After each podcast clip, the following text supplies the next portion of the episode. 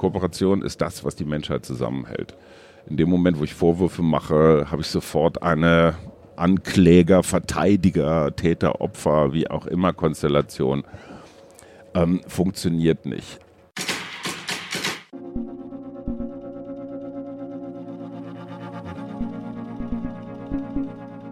Hallo und herzlich willkommen zu einer neuen Ausgabe von Unterwegs mit. Heute mit dem Journalisten und Podcaster Hajo Schumacher. Der ist Chefkolumnist der Funke Mediengruppe und moderiert gemeinsam mit seiner Frau und seinem Sohn Wir, der Mutmach-Podcast. Das ist aber noch nicht alles, denn ein kleiner Hinweis in eigener Sache. Für DB Mobil moderiert er ein Podcast-Spezial rund um die aktuellen Probleme auf der Schiene. Also Verspätungen, Baustellen, Streckenabsperrungen, ihr kennt das.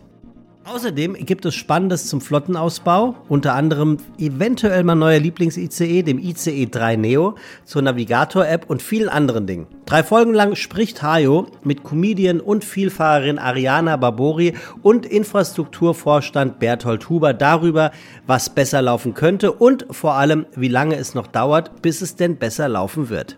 Das Podcast-Spezial heißt Unterwegs in die Zukunft und ist jetzt überall dort zu hören, richtig, wo es Podcasts gibt. So, und damit ihr Hajo besser kennenlernt, fahre ich heute mit ihm von Berlin nach Hamburg. Viel Spaß beim Zuhören.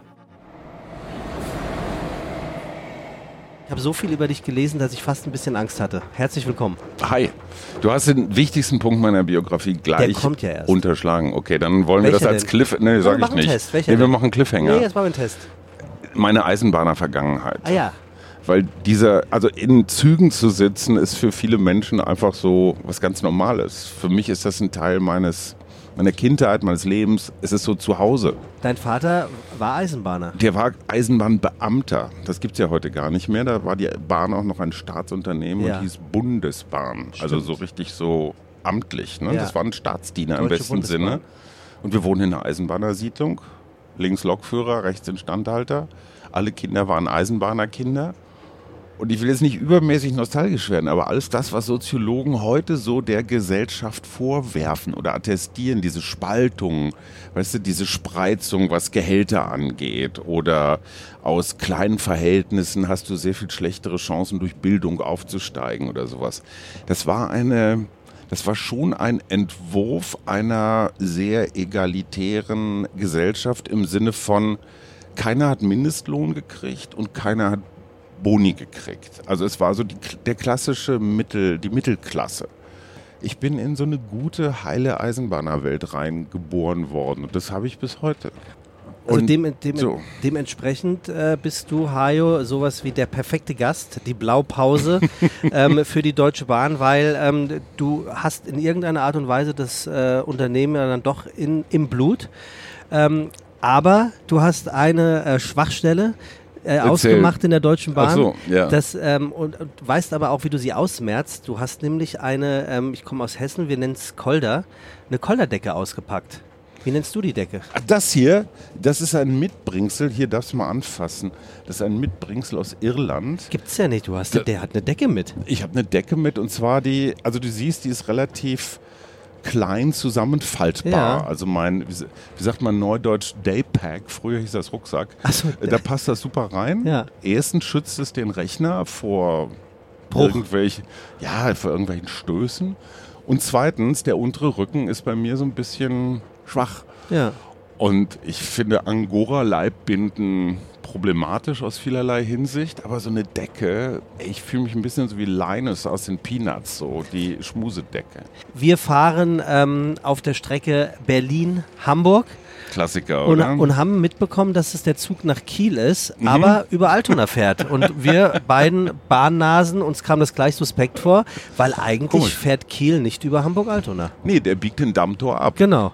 Und jeder, der auf sich hält, wollte schon mal nach Altona, Und saß in diesem Zug und wunderte sich nach dem Dammtor, dass das so anders aussieht. Endlich Kiel. Ne, irgendwie hat man Hamburg umgebaut. Hochburg auf der einmal. 80er. So. Und ich habe damals mal, äh, bin ich nicht, doch durchaus ein bisschen stolz drauf, eine Sendung von Markus Lanz äh, fast kaputt gemacht, weil ich mit dem Zug in Altona eigentlich ankommen und dann direkt ins Studio fahren sollte. Und statt nach Altona bin ich dann nach Neumünster gefahren und habe mit dem Handy ganz hektisch in der Sendung angerufen, so von wegen, hey Leute, äh, sorry, ich sitze im Zug nach Neumünster. Und Frau von der Leyen, ich glaube, sie war damals schon eine große Nummer in Europa. Ähm, Ah, ja. Frau von der Leyen war etwas ungehalten, weil die musste abends noch zurück nach Berlin zum Regieren. Ah, verdammt. Und der Taxifahrer am Bahnhof Neumünster war eigentlich der Beste, der sagte, yes, passiert jede Woche. Ich stehe hier und Katsching. warte eigentlich nur auf die. Der wollte nicht in Münster, äh, Neumünster dich zum nächsten Ibis-Hotel fahren, Ja. sondern der wusste genau, irgendein Idiot hat den falschen Hast Zug. wieder verpennt. Und er macht schön 120 Euro äh, auf dem Weg zurück nach Hamburg. Also, jedenfalls, wir fahren heute ähm, nach Hamburg und ähm, ich brauche dich ja gar nicht fragen, ob du gerne und viel Bahn fährst. Ganz offensichtlich tust du das. Ich Also muss diese, wissen, warum. diese, diese Berlin-Hamburg-Strecke, ich habe ja lange beim, beim Spiegel gearbeitet, der seine Zentrale in Hamburg Genau. hat. Ich war in Berlin.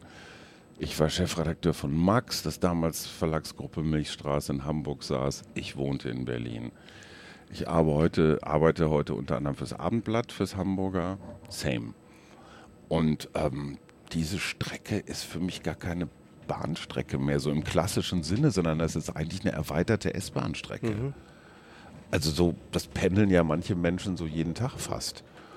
Und ich wundere mich immer, wie es gelingt, diese ziemlich gerade Strecke, Tunnel gibt es nicht, Berge gibt es nicht, irgendwelche Gewässer, die zu überqueren sind, gibt es auch nicht. Es ist also eisenbahnerisch jetzt nicht so die allergrößte Herausforderung. Wie es die Bahn immer wieder schafft, auf dieser Strecke, ich sag mal vorsichtig, für Überraschungen zu sorgen. Ich kann mich erinnern, dass die irgendwann mal hier irgendwas ausgebaut haben mit der Begründung, dann können wir schneller fahren. Und jetzt habe ich gelernt, demnächst wird wieder was ausgebaut, um schneller zu fahren. Wird ganze Ecke, also die Strecke wird eine ganze Ecke länger. Ja, aber rein geografisch ist sie seit vielen tausend Jahren gleich lang. Und ich wundere mich, also ich, ich war ja großer, ich weiß, das darf man, darf man das sagen, ist das PC, aber ich war großer Transrapid-Fan. Ich hätte das super toll gefunden. So, bam! Stoiber auch.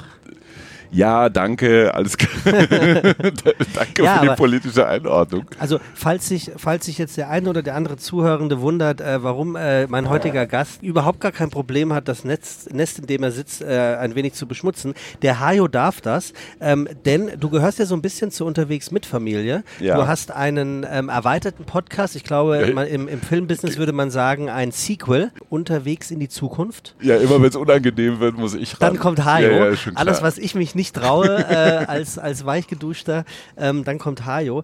Und äh, dort, ich habe das schon gehört, ähm, da legst du den Finger ordentlich äh, in genau diese Wunde. Und ich war tatsächlich, ich habe zum ersten Mal Berthold Huber kennengelernt, den äh, Vorstand zuständig für Infrastruktur. Genau. Also, um das ne? kurz zu verorten, richtig? So. Ja. Und ich muss sagen, der Mann ist jetzt seit fast 30 Jahren bei der Bahn. Also, das ist Resilienz.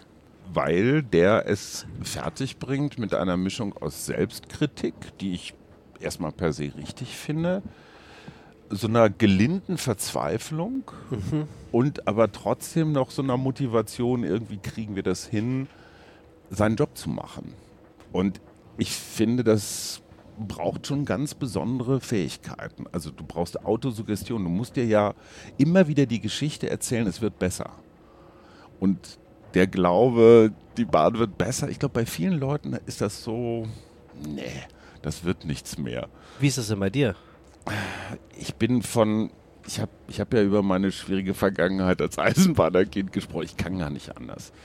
Aber du, aber es ist Gefühl- wie Schalke, es ist ja- wie Schalke. Du glaubst halt dran, irgendwann wird das nochmal was. Deine Vernunft sagt, nee, komm, vergiss es. Und dein Herz sagt, das muss. Das, irgendwann kommt der Tag. Und das ist ja, diese Hamburg-Berlin-Strecke ist ja für mich so prototypisch. Warum fährt er nicht im Halbstundentakt? Diese 300 Kilometer kann man echt in einer Stunde fahren mit modernen Zügen. Ich habe eine Theorie. Ich glaube, dass die Deutsche Bahn somit die Romantik erzeugt. Okay, ja, finde ich auch. Für mich ist das eher so eine Art Resilienzübung für ganz Deutschland, weil ich stelle fest, und das klingt jetzt fast zynisch, ist es aber gar nicht so gemeint. Früher, Achtung, du merkst daran, dass du alt wirst, wenn du jeden zweiten Jetzt Satz mit früher, mit früher anfängst.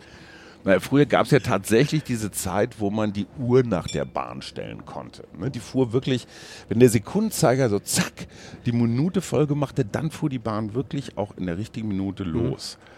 Ähm, und ich war es schon auch gewohnt, lange Jahre meine Termine relativ knapp zu buchen. Also wenn ich wusste, ich habe um 11 Uhr einen Termin in Hamburg, dann wusste ich, wenn ich den Zug nehme, der um halb elf im Hauptbahnhof einläuft, dann komme ich pünktlich. Ja. Diese Gewissheit habe ich heute nicht mehr. Das heißt, ich fahre eine Stunde früher los. Das heißt, mein Leben entschleunigt sich. Ich weiß, ich muss eine Stunde früher aufstehen, ich muss eine Stunde früher losfahren. Ich habe so ein bisschen Zeit hier und da, kann noch mal was gucken oder so. Also mein Leben hat sich auf eine interessante Art und Weise durch diese Bahnunzuverlässigkeit, ich habe mehr Puffer überall. Dadurch werden meine Arbeitstage länger, ja, aber ich bin entspannter. Worum geht es konkret in der Folge, die ähm, dann zu hören ist? Also wir haben das in drei Folgen geteilt. Es geht einmal um eine Offenheitsoffensive. Das heißt, die Bahn will jetzt nicht mehr mit diesen üblichen Marketing-Tricks so tun, als sei alles super, sondern sie wollen ihre Probleme offen ansprechen, kommunizieren, erklären und so weiter. Denkt man sich, okay, hätte man schon mal früher drauf kommen können? Mm, Und was mir nicht ganz klar war, ist, wie das alles zusammenhängt. Also wenn, naja, das muss man sich vielleicht wie ein Auto oder sowas vorstellen oder wie ein Fahrrad, wenn du das nicht regelmäßig wartest, was weiß ich, die Kette nachspannst und Luft pumpst oder so, ja, dann bricht mal einmal eine Speiche. Das kann das Rad vielleicht noch so aushalten. Irgendwann dann, weil natürlich durch die eine gebrochene Speiche ist da eine Unwucht drin, bricht die zweite Speiche. Da fängt es so und dann verliert der Reifen ein bisschen Luft und die Kette so. Und wenn du an dem Punkt nicht anfängst zu warten, und zu erneuern und zu fetten und zu pumpen und die Speichen auszutauschen, dann erreicht das Fahrrad irgendwann dieses Stadium von, boah, an der Möhre tut's ja nichts mehr. Weißt du, dann eiert irgendwann das Vorderrad. Das führt dazu, dass die Bremse anschlägt. Das führt dazu, dass ein Bremsklotz, bla bla bla. Also du hast eine permanente Kettenreaktion. Und wenn das Bordbistro nicht funktioniert, was wir ja alle kennen, dann hat das mit den Verspätungen zu tun. Weil der Zug, der hat natürlich einen, einen, einen Wartungsslot. Also dienstags morgens um 3 Uhr hat er zwei Stunden in der Wartung. Wenn der aber zu spät da reinkommt, weil der schon wieder verspätet, haben die keine Zeit, das Bordbistro oder die Toilette oder irgendwie sowas zu reparieren. Dann können sie nur das Nötigste machen und dann fährt der Zug halt mit, einem, mit einer ausgefallenen Kühlung weiter. Und da hast du diesen Effekt wie beim Rad, es addieren sich immer weiter so Sachen auf. Und zwar nicht nur bei den Zügen, sondern auch beim Streckennetz. Was machen wir denn als äh, Bahnreisende, wenn die Utopie in, ähm, tatsächlich ähm, da ist und alles funktioniert? Weil dann kann sich der Fahrgast ja nicht mehr beschweren. Das Und wäre das- schade, das es würde ja- deutsches Kulturgut Genau. zerstören. Ja, also auch das meine ich gar nicht so suffisant, wie Nee, es nee, nee, anhört, nee, nee. Weil ähm, ich, ich würde jetzt mal die, ich würde jetzt mal die Theorie oder die These in den Raum stellen, dass sich schon die eine oder andere ähm, noch heute haltende Freundschaft daraus hin entwickelt hat, dass man sich solidarisiert hat Klar. beim Motzen in der Bahn. Absolut. Und ähm, ich bin heute Morgen losgefahren und am Hau ich steige in Altona ein Ja. und am Hauptbahnhof ging es kurz nicht weiter und äh, die Zugführerin sagte, ähm, dass es gerade eine Streckensperrung gibt. Es Mhm. Geht, gleich weiter. So, das ist der Moment, wo ich ähm, meinen Kopfhörer ganz rausnehme, Ja. nur um zu hören, Ja. was passiert in meinem Waggon. Ich weiß genau, was du und meinst. das ist ja irre. es ist großartig. Die Leute Es gucken sich auf einmal Es an. ist ein Kammerspiel. Genau, Es es ist Theater. Es ist ein Kammerspiel. Ja. Es ist wie Aber- beim Gott des Gemetzels. Du weißt ganz genau, Ja. die Leute, die sich, wo sie sich dachten beim Einsteigen, hoffentlich setzt der sich nicht mir gegenüber. Der wird dann gesucht, angeguckt und Ja. das war ja klar. Ja. Das war ja klar. Genau. Und ich finde auch ein Charaktertest, klar, Kammerspiel natürlich. ist ja auch so, weil wie reagieren die Menschen? Die einen drehen einfach nur so, ohne irgendwas zu sagen, die Augen so in die Luft. So. Du weißt, das sind die Hartgesottenen, ja, die erleben das schon seit Jahren. Dann gibt es diese Klasse, äh, äh, ist ja klar, scheiß Bahn, ne? das ist auch so eher unoriginell War ja klar. ne, war ja klar. Und dann gibt es die, und die finde ich ein bisschen unangenehm, die es am Personal auslassen. Ja. Weil Zugbegleiterinnen und Zugbegleiter, das sind für mich die Helden der Wirklichkeit. Ja. Also wie die, wie die das auspendeln, diese ganzen Gäste und dann auch, die kriegen die Verspätung ja auch mit. Ich meine, inzwischen, ich, die kriegen Überstunden bezahlt, immerhin. Aber die müssen ja abends auch noch vom Bahnhof, ich weiß nicht wo, Altona nach Pinneberg oder wo immer die zu Hause sind. Mhm. Ähm, und so richtig dolle verdienen tun sie auch nicht. Und die finde ich schon ganz schön gut. Und es gab so eine Zeit, es gab auch mal so ein Buch, da wurde, abs der wurde der Titel sogar absichtlich falsch geschrieben, so lautmalerisch Thank you for traveling Ja. Deutsche ja. Bahn. Ja. Und ich finde es unfassbar arrogant, so, so eine halbbildungsbürgerliche Arroganz, dass man sich über einen sächsischen Akzent bei so Ah. einer Ansage lustig macht. Ah, okay, das habe ich noch nie so Ich, gesehen. ich finde es Interessant. billig. Ich finde es wirklich billig. Ja, der billig Niemand- eingeheimste Applaus. Ja, so, boah, da kann jemand nicht richtig Englisch. Als ob dieses Land jetzt nur aus Anglizisten bestehen Mhm. würde, ja. Es ist eher so diese Erleichterung, boah, guck mal, die können das auch nicht besser. Eigentlich ein Massenmobbing, was, so. was von der Gesellschaft hingenommen wurde, um das nächstgrößere Ziel, das Bashen der Bahn, ähm, damit möglich zu machen. Ja, und ich finde, du kannst relativ schnell sehen, mit wem in diesem Bahnwaggon an der Reaktion kannst du ablesen, mit wem möchtest du auf einer einsamen Insel stranden. Wer würde konstruktive Beiträge zu einer Lösung bringen und wer würde einfach nur rumnerven und nach 48 Stunden wahrscheinlich im Meer treiben? Wie kritisiere ich heutzutage richtig? Sowohl in der Freundschaft als in der Beziehung. Wie kritisiere? Ach so, jetzt verstehe ich die Frage. Also ohne als, als, als Nörgler oder Basher oder als ständig Unzufriedener zu gelten. Wie, Mhm. wie, wie, wie, wie kann man, wie kritisiert man ordentlich? Also ich habe ja den, das große Glück und das große Pech, mit einer Psychologin verheiratet Ja. zu sein. Das hat viel Schönes, aber manchmal auch nicht. Ja. Ähm, Die Analyse ist immer unangenehm. so, und die, das oberste Gebot, was sie mit ihren Klienten immer so versucht zu etablieren, bevor überhaupt irgendwas losgeht, ist das, was wir wertschätzende Kommunikation nennen. Das heißt, in dem Moment, wo ich eine Kritik formuliere und sage, du Idiot, du hast schon wieder den Fehler gemacht, den du schon seit 100 Jahren machst, das ist eine relativ ungünstige Start, ähm, Startformulierung, weil du damit den anderen schon mal direkt so, ey, du kannst gar nichts, du tauchst nichts und so weiter. Das heißt, erstmal weg vom Persönlichen weg von der Verallgemeinerung. Also wenn der Satz anfängt mit die Bahn, ist er schon fast falsch. Weil, hey, die Bahn ist eine Viertelmillion Menschen und jeden Tag ganz viele Einzelgeschichten. Ähm, das heißt also, möglichst präzise irgendwo hinzugehen und zu sagen, ey, dieser DB-Navigator hat hier und da eine Schwäche, kann man das nicht, das bereitet mir Probleme, kann man das nicht besser machen. Äh, Oder ich hätte da mal einen Vorschlag. Ich habe da in der Tat ganz viel von meinen Söhnen gelernt. Der eine fast 20, der andere fast 30, weil die natürlich wahnsinnig, wenn auch unfreiwillig, aber so Trainingsobjekte für wertschätzende Kritik sind. Ne? Du merkst sofort, gerade so bei Teenagern, so ein falscher Tonschl Tonfall und sie ziehen sich für 48 Stunden in ihre Höhle zurück. Ähm, und dieses, dieses Wertschätzen, da hätte ich vor 20 Jahren wahrscheinlich noch so macho-mäßig für menschliche Schwäche gehalten.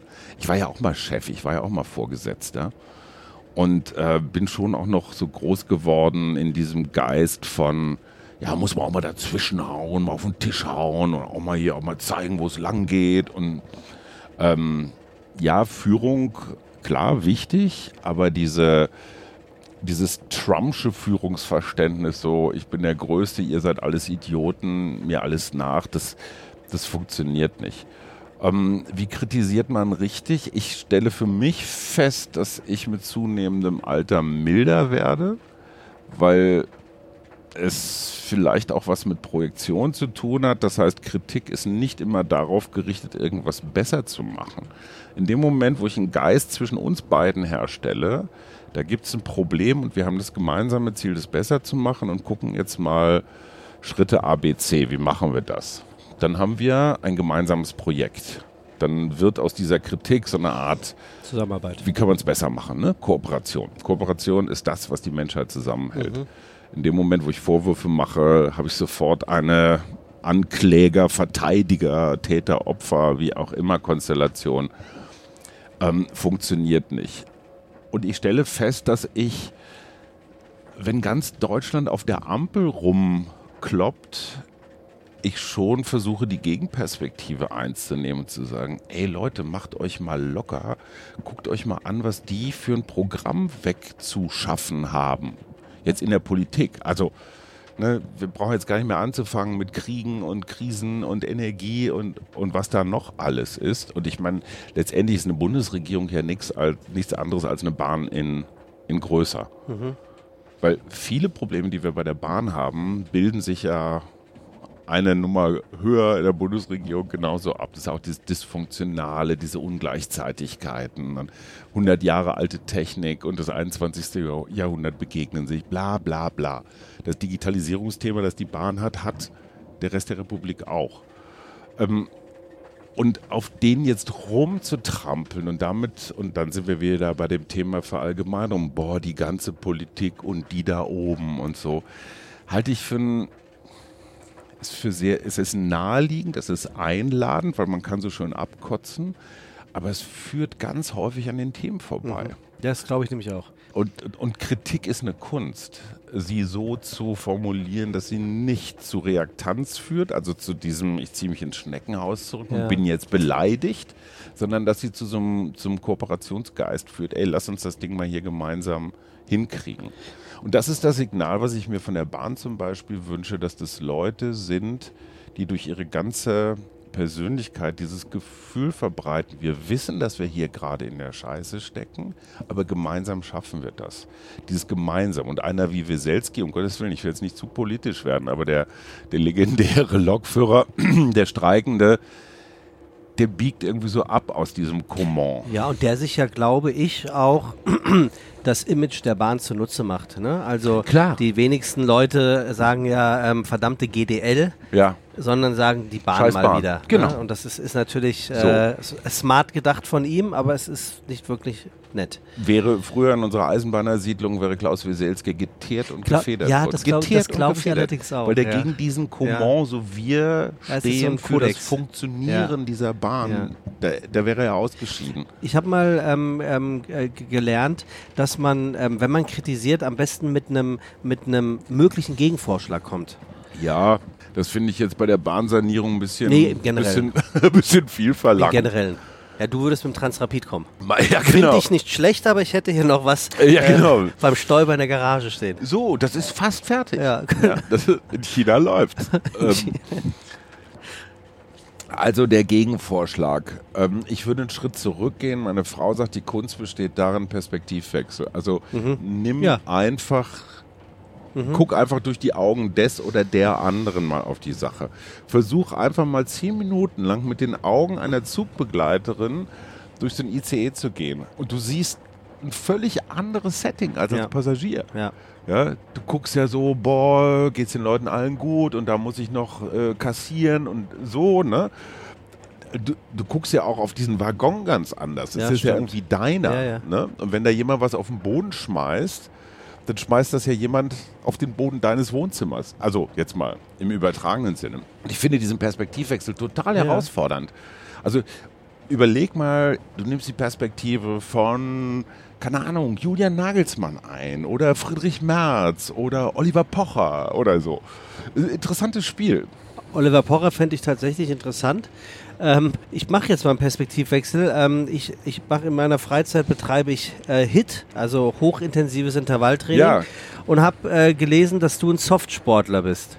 Inzwischen. Ähm, also das ist ja verhältnismäßig gegenteilig. Was ist denn ein Softsportler? Also fährst du Stand-Up-Pedal und machst das ganz langsam? Nee, so nee nicht. Also Stand-Up-Pedal im Knien, das wäre Softsportler. Ah ja, okay. Äh, weil, ne? Also du betreibst jeden, jede Art von Sport einfach im Knien.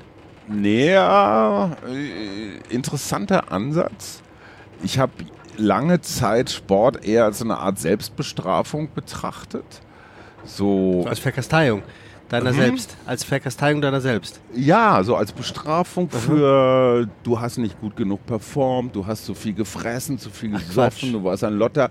Also so sehr büßerisch, ja. sehr ich würde fast sagen protestantisch. Also du warst zu einem Ganzessen eingeladen und hast knallen lassen und dann bist, musstest du als Strafe durch einen, ja, durch den Wald zwar, joggen. und zwar die Tage vorher und die Tage nachher. Ach.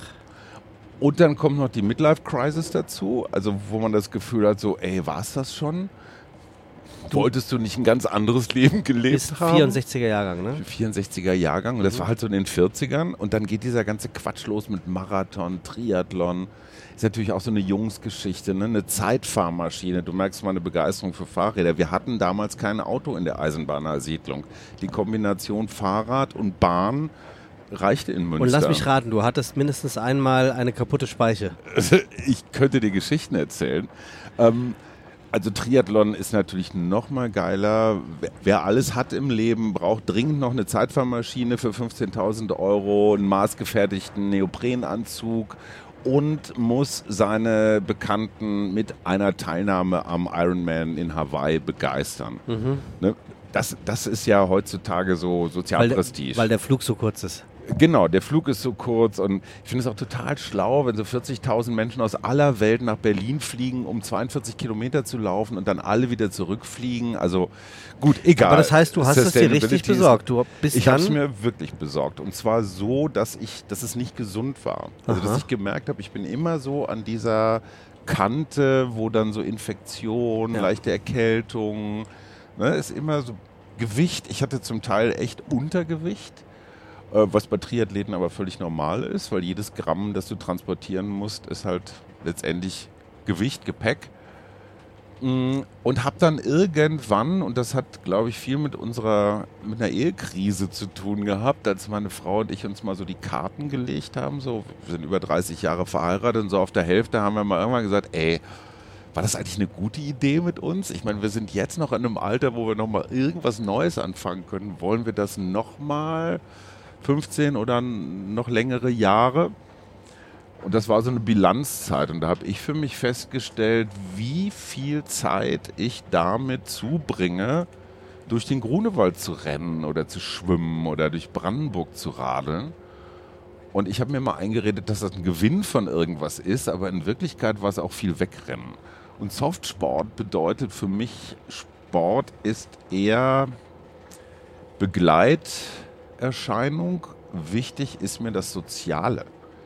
Also wenn wir zusammen Sport machen würden, nochmal rein theoretisch, willst du reden? Dann würde ich mit dir gerne eine Stunde durch den Grunewald laufen, aber wirklich so, dass wir uns beide noch unterhalten Joggend. können. Ja, und diese Kombination. Wir, wir, Läufer wissen, das geht in der 520er Pace sehr gut. Du ja, äh, da könnte ich dann wahrscheinlich schon nicht mehr reden. Ähm, Obwohl du schon lange nicht Verkastein der Triathlet Nee, nee, nee, nee, Moment. Ich rede aus meinem früheren Leben. Mhm. Und dann habe ich vor der Pandemie angefangen festzustellen, dass diese reine Ausdauertrainiererei nicht gut ist, weil du hast zwar wahnsinnig fitte Beine, aber der untere Rücken, wir wissen meine Schwachstelle, ist halt, naja, das ISG ist blockiert, bla bla bla. Die ähm, Physiotherapeuten der Republik freuen sich. Und da habe ich tatsächlich einen Sport gesucht, den ich mit meinen beiden Jungs zusammen ausüben kann, der nicht so kompliziert ist. Was wollen Jungs? Ja, die wollen dann Kitesurfen oder meinetwegen Stand-Up paddeln oder weiß der Geier was oder, oder Polo spielen. Also Sachen, wo du dann immer erstmal stundenlang vorbereiten, rausfahren, Termin finden. Und so habe ich gesagt, nee, ich möchte was um die Ecke. Und wir haben ein ganz tolles, uraltes Kickbox-Studio ah, ja. in West-Berlin. Ich glaube, eines der ersten, die es da gab, Combat. Und da bin ich dann mit meinen Jungs hingegangen. Und es war super toll, auch für die Familiendynamik, wenn Vater und Sohn sich legal prügeln. Und Kickboxen klingt ja irgendwie so nach Klopperei, ist es gar nicht. Also es gibt da sehr, sehr strenge Regeln, was man darf, was ja. man nicht darf. Das hast du ja bei all diesen Budo-Sportarten, ne? Ganz genau, ne? Und jeder, der sagt, das ist Klopperei, der hat es nie gemacht. Ja. Es sind ja Kampfkünste am Ende des Tages. Deswegen heißt sie Martial Arts. Genau. Und, und das Training, wenn man das mal mitgemacht hat, das ist wie beim Boxen sehr, sehr fordernd, sehr, sehr komplett und von der kleinen Zehe bis zum Scheitel bist du hinterher wirklich einmal durchgerüttelt. Mhm. Und gerade so, ja, diese ganzen Hüftregionen, da sind ja so viele kleine Muskeln, die man als Vielsitzer ne, in der Bahn nicht so richtig anspielt. Und wenn Buja und Murat, die Trainer, dann stundenlang einmal Regime, und die finden das natürlich auch super, so ältere Herren deutscher Herkunft na, schon nochmal zu tunken ne? und zu sagen, wie, nur 27 Liegestütze, was ist mit dir los? Ne? Schwächelst du ein bisschen? Ähm, und man hängt da schon wie so, ein, wie so ein alter Popel an der Wand und dann quälen sie einen noch ein bisschen. Schön. Wie, wie, wie mutig bist du? Wie mutig? Ja, ich habe das Gefühl, du bist ein mutiger Mensch.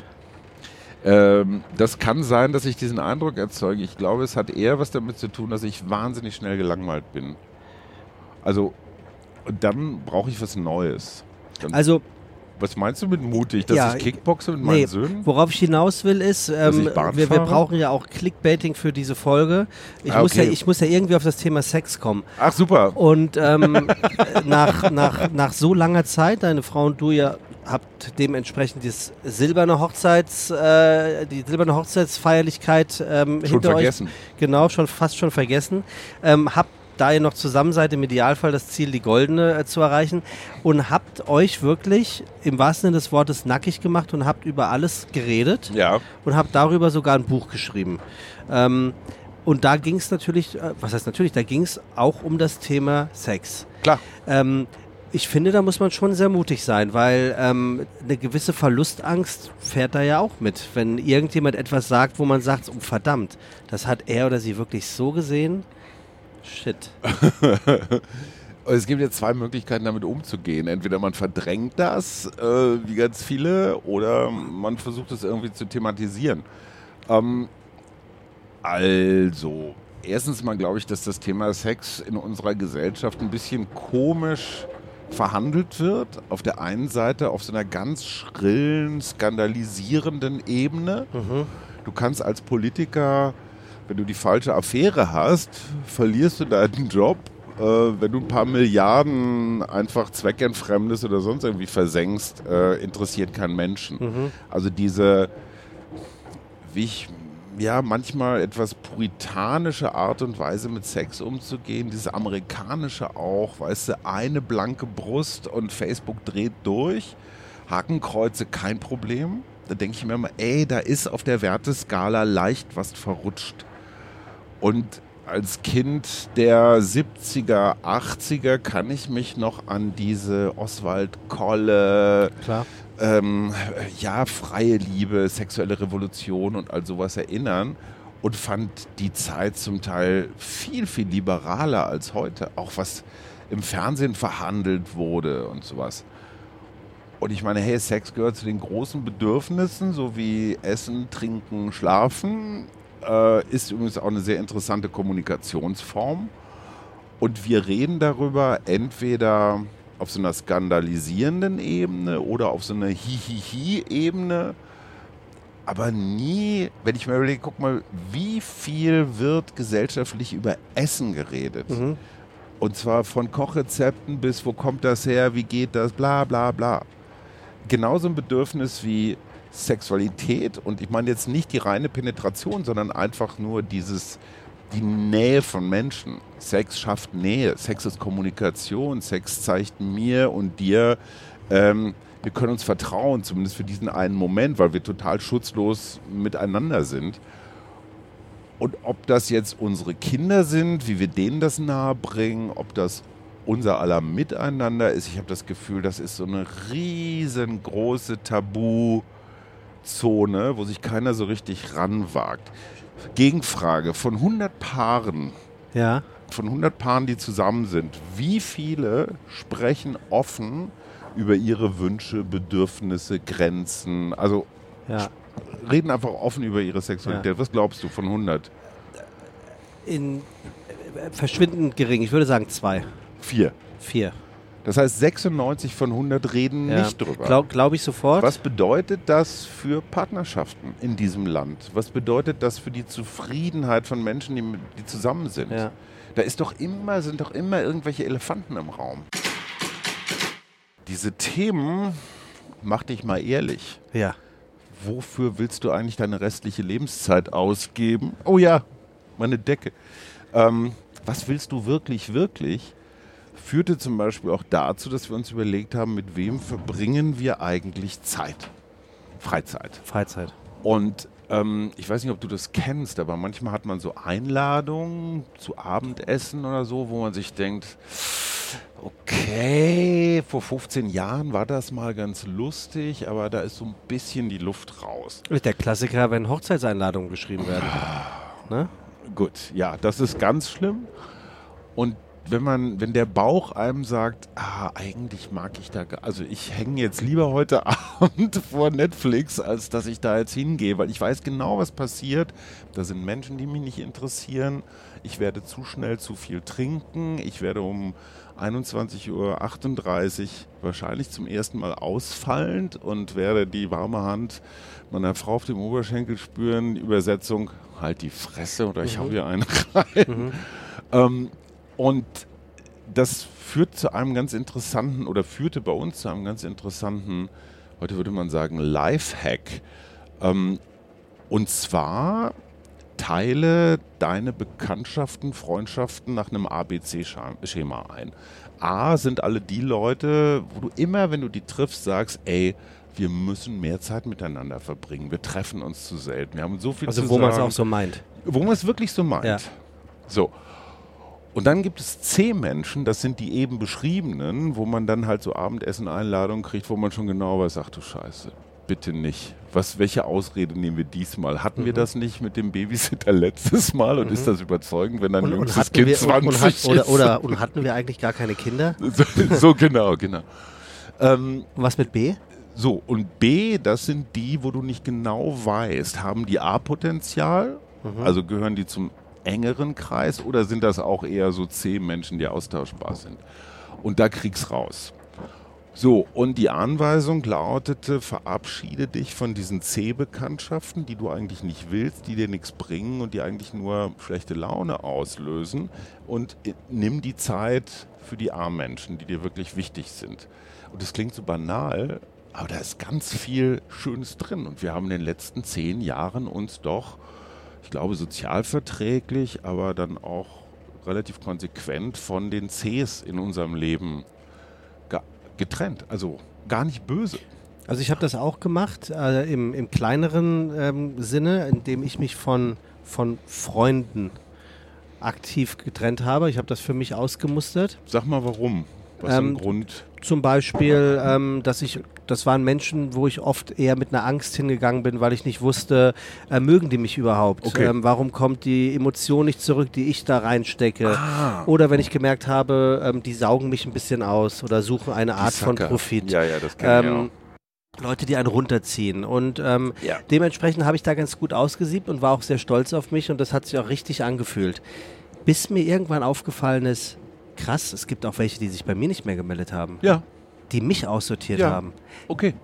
Wo ich vielleicht ein Energiesauger war. Hat, und dich das, hat dich das belastet? Nein, ich glaube, es hat mich nur deswegen weniger belastet. Nicht nicht belastet, stimmt nicht, aber es Ja. hat, weil ich das Gleiche auch getan habe Fair und enough. gemerkt habe, das muss ich denen zugestehen, Ja. wenn ich denen nicht gut getan habe. Aber ganz ehrlich, wie schön ist denn das? Mhm. Weil, ich meine, gerade wenn du in, in, in, wenn du mal Vorgesetzter warst, dann löst du ja bei ganz vielen Menschen irgendwelche Dinge aus, Ja. die du gar nicht mitkriegst. Der Klassiker, wenn der Vorgesetzte nicht mit beim, beim, beim äh, Abendessen zu- zur der. Mitarbeiter, genau, ja, Ja, oder oder sowas, so. nicht eingeplant ist. Ja, und, ähm, und du bist als Vorgesetzter wahrscheinlich viel häufiger bei anderen Menschen Thema, als dir das lieb ist. Weil über Vorgesetzte zieht man natürlich her, Ja, weil klar. ne, der Idiot, was er da wieder für einen Scheiß gemacht hat und einen Unsinn geschrieben und so weiter. Und wenn sich dann Leute, die sich von mir irgendwie komisch behandelt fühlen, zurückziehen, Mhm. okay, äh, super, vielen Dank. ist doch viel besser, als wenn sie dich und mich und uns alle in Situationen bringen, in denen wir nicht, in denen wir uns unwohl fühlen. Ja. Also das habt ihr getan. Ihr, und ihr Das haben wir getan und, in, und allein das Gespräch darüber, ein offenes Gespräch, ey, wollen wir da heute Abend wirklich hin? Ähm, wie findest du das? Was erwartest du? Und da sind wir wieder bei den 96 von 100. Ähm, beim Thema Sex reden vielleicht vier von 100 über ihre Wünsche und Bedürfnisse, aber ist das bei anderen Themen wirklich viel anders? Ja, gute Also Frage. Wenn man, über, wenn man über Urlaubsziele spricht. Das hat mit Auseinandersetzung wahrscheinlich auch viel zu Kinder tun. Ne? erziehen? Also sich mit einem Thema wirklich auseinanderzusetzen. Und in langjährigen Beziehungen neigt man ja um des lieben Friedens Mhm. willen dazu, bestimmte Themen einfach auszuklammern. Und mit den Jahren klammerst du halt immer mehr Themen Ja. aus und kannst dich am Ende nur noch so über Sudoku und äh, Ich hab- Horoskop unterhalten. Ich habe immer mal wieder mitbekommen ähm, in den Freundeskreisen meiner Eltern, dass da immer mal wieder so ein bisschen so dieser lustige Spruch, aber da steckt wahrscheinlich viel drinne. Ähm, irgendwann war es einfach zu spät, sich scheiden zu lassen. Dann machte das auch keinen Sinn mehr. Das hat, hat was, ja. Ne? Ähm, Gab es denn äh, äh, noch ganz Können wir, kurz? können wir einen anderen Sound jetzt? Ich weiß nicht, ob meine Frau das hört, aber, genau. Ähm, aber sie würde auch lachen. letzte Frage zum ABC-Thema. Ähm, Gab es in between, also dazwischen Dinge, wo du sagtest, das ist ganz klar A-Potenzial und deine Frau sagte, das ist aber C und ihr sagtet, ja verdammt, dann musst du zu der Einladung demnächst alleine gehen? Ähm, ich glaube, unsere Beziehung hat sich insofern verändert, als dass sie in der ersten Hälfte ganz häufig so einen Wettbewerbscharakter hatte. Eure Ehe? Unter, also Ach ja? zwischen uns. Ach, wirklich? Zwischen uns, ja, so. Wer kennt die cooleren Leute? Wer kennt die coolere Musik? Wer kann besser kochen? Wer hat mehr Geschmack? So einfach, Das stelle ich mir aber anstrengend vor, wenn Super du so kompetitiv. Ja, klar. Aber ich kenne einige Paare, bei denen das so ist. Ähm, und das hat ja auch durchaus was Schönes, weil du treibst dich ja auch immer wieder an. Ne? Also wenn beide finden, sie haben den Ich habe besseren das Bett in unter fünf bezogen. So. Gut, okay, da würde ich immer gewinnen, weil meine Ja. Frau und Hausarbeit sind zwei völlig unterschiedliche Universen. Ähm, und es ist ja gar nicht schlecht, wenn beide den Ehrgeiz haben, die jeweils coolste Musik des Jahres ähm, zu präsentieren. Dann hast du halt immer gute Musik zu Hause. Das ist ja. Ja, schon mal erstmal grundsätzlich. Und wenn beide so eine Battle haben, wer kann besser kochen, auch nicht schlecht. Gibt es noch mal was anderes als Kartoffelsalat. So, ähm, wenn das allerdings dann auch bei Freundinnen und Freunden so ist, so von wegen meine Freunde sind besser als deine, dann verlierst du ein bisschen den Blick für ABC, weil dann ist ja alles toll, was von dir kommt und alles scheiße, was Ja, vom anderen stimmt. kommt. Und wenn du dann in die nächste Phase eintrittst, zu sagen, ey, wir gehen jetzt mal raus aus dem Wettkampf. Du hast einen guten Musikgeschmack und ich habe einen guten Musikgeschmack und da gibt es keinen besser oder schlechter, der ist einfach nur anders. Und wenn wir den, sind wir wieder beim Thema Kooperation, wenn wir die zusammen in eine Playlist packen, dann ist das die beste der ganzen Welt. Und wenn wir beide toll kochen, jetzt nur mal als Beispiel, ähm, okay, dann machst du die Vor- und die Nachspeise, ich mache die Hauptspeise und äh, schon haben wir keine Battle, sondern wir haben irgendwas Gemeinsames hingekriegt. Und dann fängst du auch an, gemeinsam über Freunde zu reden und sagst, ja, okay, also der Sebastian, so toll war der gar nicht. Ähm, das habe ich immer nur deswegen gemacht, weil ich wollte auch mal einen besseren Freund haben als du. Und dann kommst du ins gemeinsame, ins kooperative Gespräch darüber, Ja. welche Leute nutzen uns und welche nicht. Also sprechen. Sprechen hilft. Ich würde gerne noch mit dir über äh, Prinzipien sprechen. Weil ähm, ich fand dich ganz interessant. Ähm, du hast äh, 1, 2, 3, 4, 5, 6 Prinzipien auf deiner Homepage stehen. Ähm, mit, den, mit den Oberworten unabhängig, legal, sozial, wertschätzend, klimafreundlich und lokal. Klimafreundlich und lokal finde ich. Ähm, ähm, sind ein wenig anders zu, zu charakterisieren, ähm, aber die Themen Unabhängigkeit, äh, legal, sozial und wertschätzend, die blasen ja alle ins selbe Horn, nämlich ähm, Sozialverhalten. Genau. Ähm, was ja eigentlich, früher hätte man gesagt, zur guten Kinderstube gehört. Selbstverständlich wolltest du sagen. Ja, aber gar nicht so leicht ist. Ich finde das heute nicht so selbstverständlich. Als Freiberufler, du bist auch Freiberufler, Ja. ne? Du weißt, wie das ist. Konjunkturen sind halt mal so, mal so. der weiße alte Mann ist jetzt nicht mehr ganz so hoch im Kurs, wie er vielleicht vor 20 Jahren noch war. Mhm. Ähm, manchmal muss man auch damit fertig werden, dass Dinge weniger werden, dass Jobs weniger werden. Also einfach so, ne, man altert so vor sich hin. Und wie schwierig das ist, sehen wir alle an Thomas Gottschalk. Ähm, und Die jetzt Spitze hast du aber schön gesetzt. unabhängig zu bleiben, sich jetzt also nicht von irgendeinem Unternehmen, das irgendwie Botschaften hat, sich sponsern zu lassen, ähm, nicht Dinge zu tun, die journalistisch unsauber sind oder sowas. Also nur mal zum Beispiel, ne? ich habe mit meinem, mit meinem Arbeitgeber, obwohl ich Freiberufler bin, aber ich gehöre ja zur Funke Mediengruppe, Chefkolumnist der Funke Mediengruppe ist mein Genau. Titel.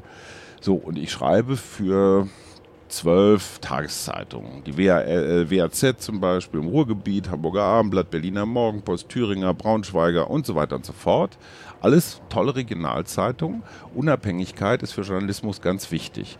Ich habe mit den Repräsentanten der Funke Mediengruppe vorher geredet, kann ich für die Bahn arbeiten? Oder lasse ich mich da von einem Unternehmen quasi, ja, wie auch immer, als Vor den Karren spannen. vor den Karren. So, so, ist, die, so ist die Formulierung. Und ähm, die entscheidende Frage lautet, in welcher Rolle tauchst du hier bei der Bahn auf?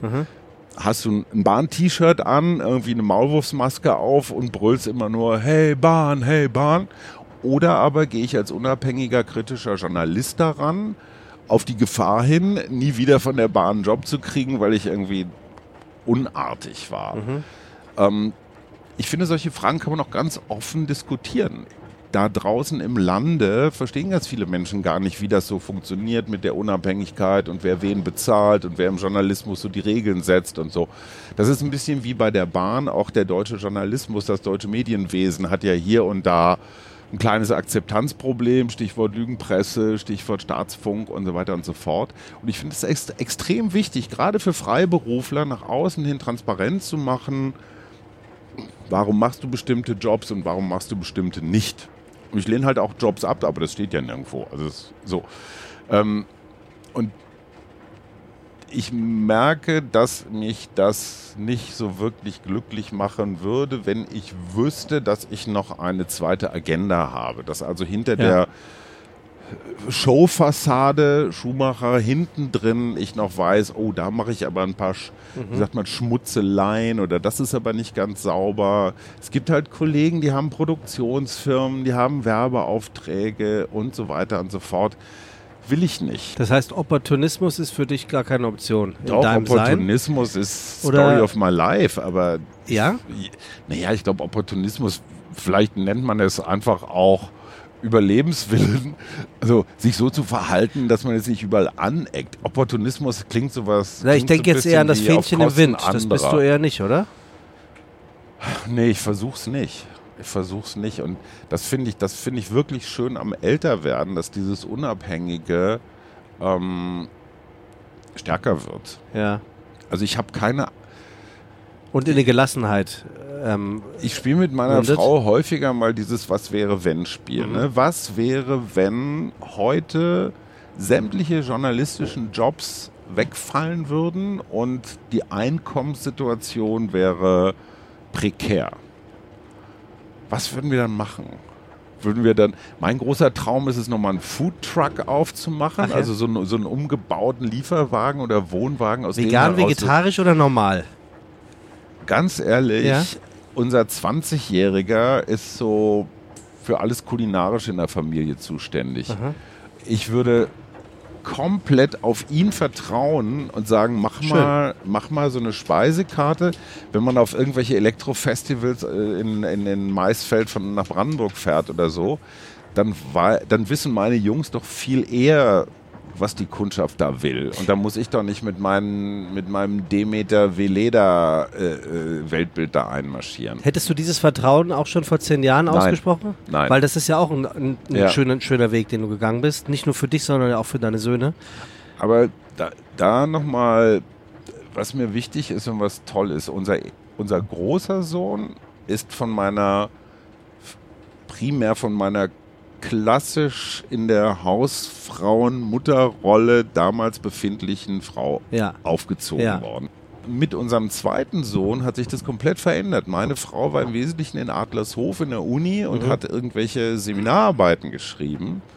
Ich habe mich verschlankt, mein Büro und meine Jobs irgendwie runtergefahren und da war ich die Mutter. Da war ich also eher so, mal sagen, so im 70-Prozent-Bereich mit den Mittelohrentzündungen, mit den, äh, äh, wie heißt das immer? Ich habe das schon komplett ver verdrängt, äh, wenn Eltern, Elternabende.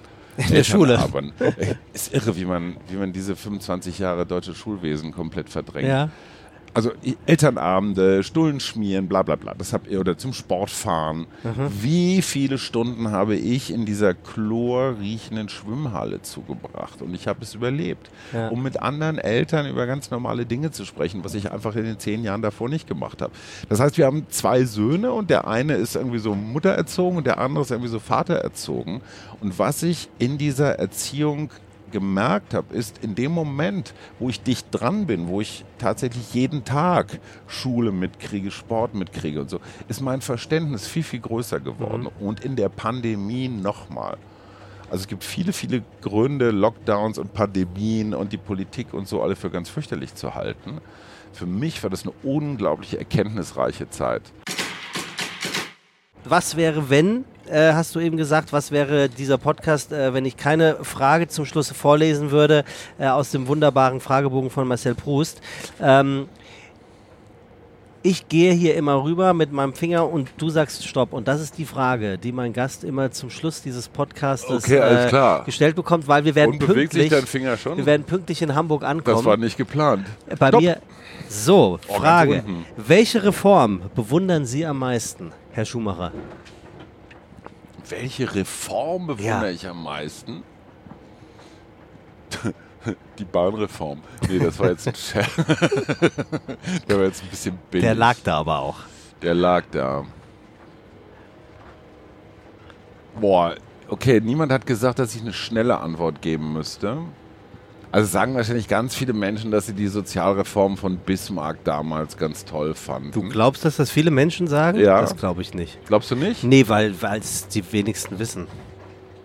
Nee, ich glaube, dass das, dass der Gedanke dahinter natürlich ein tückischer war, so die Leute irgendwie äh, ruhig zu halten und zu verhindern, dass sie irgendwie zu den Extremen äh, rüber machen.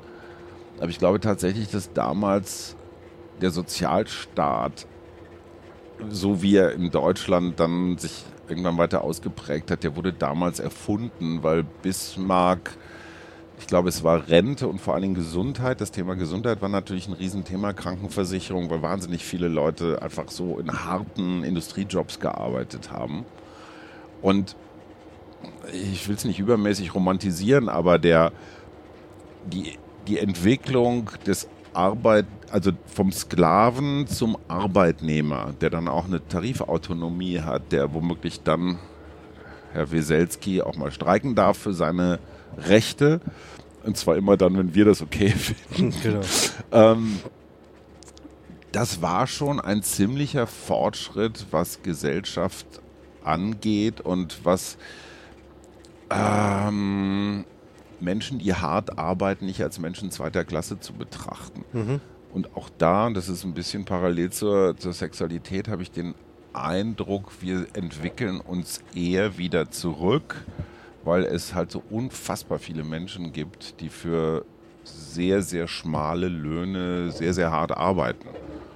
Und ich glaube, da ist unsere Eisenbahnersiedlung aus den 70er Jahren nach wie vor prototypisch.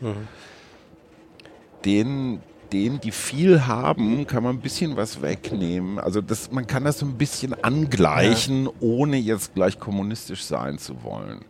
Also sehr vereinfacht übersetzt, aber höchstwahrscheinlich trotzdem im richtigen Tonfall ist es seid lieb zueinander und seid lieb miteinander. Ja, und auch da ein Shoutout an meine Frau. Die hat mal Kennedy umformuliert. Kennedy hat, glaube ich, mal gesagt, frag dich nicht, was dein Land für dich tun kann, frage dich, was du für dein Land tun kannst. Das ist natürlich dann eher so eine. John F. oder welche? Ja, ja, John ja. F. Das ist dann eher so eine, eher so eine Vietnam-Motivationsgeschichte. Könnte so. auch in einem Glückskäse gestanden haben. oder, oder so, ne? Schnapp dir eine Flinte und äh, verteidige dein Land. Meine Frau hat es auch formuliert für Beziehungen Aha. und zwar nicht nur also Partnerschaften, sondern auch durchaus Familien oder so kleinere Teams frage dich nicht, was dein Team für dich tun kann oder dein Partner, deine Partnerin, sondern frage dich, was du für deine Partnerin tun kannst. Wenn beide diese Haltung haben, mhm. hast du ein völlig anderes Miteinander. Stimmt, ja. Als die Frage so, wie kann ich ihre Aufmerksamkeit, ihre Zeit, ja. äh, ihre Kreativität. Und vermeintlich hierarchisches Denken ist damit auch eliminiert schon mal, weil du ja jedem das Gefühl gibst, auf Augenhöhe zu begegnen. Und es fühlt sich ganz anders an, wenn ich meine Kinder, wenn sie aus der Schule, gut, sie kommen jetzt nicht mehr aus der Schule, aber wenn sie nach Hause kommen, wenn ich sie nicht bestürme mit den drei Fragen, hast du das erledigt, mhm. hast du das und so, ja. wie stellst du dir das vor? Sondern einfach sagst, hey, ja. wie geht's dir, was kann ich für dich tun? Möchtest du einen ja. Tee äh, oder soll ich dir ein Käsebrot schmieren? Und zwar freiwillig. Nicht, ich mache das nicht erzwungenermaßen, sondern ich möchte, dass es dem anderen, der anderen gut geht, weil ich weiß, dann komme ich in ganz andere Gespräche oder in ganz andere Kooperationsräume, als wenn. Und das ist halt dann doch schon sehr deutsch. Ne? Dieses erstmal abgrenzen, erstmal Rapport, erstmal rechtfertigen. Ja. Also, das äh, kann man sich wahrscheinlich verhältnis oder deutlich leichter äh, abgewöhnen und umgewöhnen, als wir es uns wahrscheinlich vorstellen an der einen oder anderen Stelle? Ich würde mal sagen, so zehn Jahre hat das schon gedauert. Das ist schon so ein Training, das hört nicht auf. Weil ja, ich falle immer wieder zurück in die alten Muster. Bis, bis du es perfektioniert hast, mit Sicherheit. Aber ich glaube, den Impuls, den können wir uns allen jetzt eigentlich in ja, diesem absolut, Moment klar. geben, ja. uns das immer wieder äh, vor die Augen zu halten. Jeden, jeden Morgen, worauf wieder. ich ein bisschen hinaus will, ist, äh, es ist ein wunderbarer, guter Vorsatz für alle Zuhörenden hier, weil äh, das ist die letzte Folge für das Jahr 2023. Ach was. Dementsprechend wünschen wir all unseren Zuhörenden äh, natürlich einen guten Rutsch und äh, ein gesundes neues Jahr. Bedanke, ich bedanke mich äh, für die Treue und fürs Zuhören hier und wünsche dir, lieber äh, Hajo, alles Gute fürs nächste Jahr. Es war ein unheimlich interessantes Gespräch.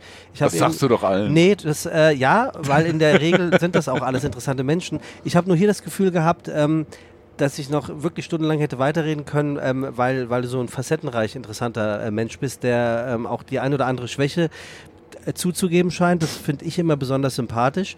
Und äh, dementsprechend, wer weiß, vielleicht äh, äh, gibt es ja mal eine Reunion und wir äh, machen einen, einen Gast, den wir zweimal einladen. Ich möchte mich an der Stelle äh, bei allen bedanken für dieses wunderbare Jahr. Wünsche ein sehr erfolgreiches und gesundes nächstes Jahr. Das wiederhole ich gerne an der Stelle nochmal. Verweise natürlich auch auf sämtliche Plattformen, wo es diesen Podcast zu hören gibt, nämlich überall da, wo es Podcasts gibt. Ähm, wer etwas hinterlassen möchte in Form eines Kommentares oder eines Likes, ist herzlich dazu eingeladen. Das geht momentan äh, mittlerweile ja auch auf den ein oder anderen Plattformen und dementsprechend äh, war es das für 2023. Ganz herzlichen Dank fürs Mitfahren, Hajo. Ganz kurz noch, guter Vorsatz für 2024. Ja. Hast du einen? Ja.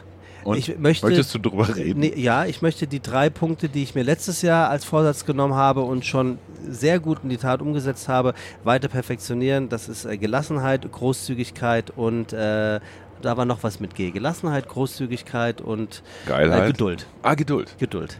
Meine Frau ist ja Coachin und geht mit ihren Klienten in den Wald. Ja, zum ne? Umarmen. Ja, auch. Hatte ich Benno Fürmann, der hat hier im Podcast, der genau, macht das auch. Hat Benno, hat Benno bei uns auch erzählt im Podcast. Ja. Und diesen Dreiklang, Gelassenheit, Großzügigkeit, Geduld, ja. würde sie sofort, würde sagen, super, du brauchst gar kein Gespräch mehr, du ah, bist wunderbar. auf einem ganz guten Weg. Das ist doch schön. Prima. Also in diesem Sinne, ganz herzlichen Dank, lieber Hajo. Ja. Und äh, auch an alle anderen. Das soll es gewesen sein. Wir hören uns im nächsten Jahr wieder zu einer neuen Folge von Unterwegs mit. Dann wird wie immer nicht verraten. Tschüss. Tschüss.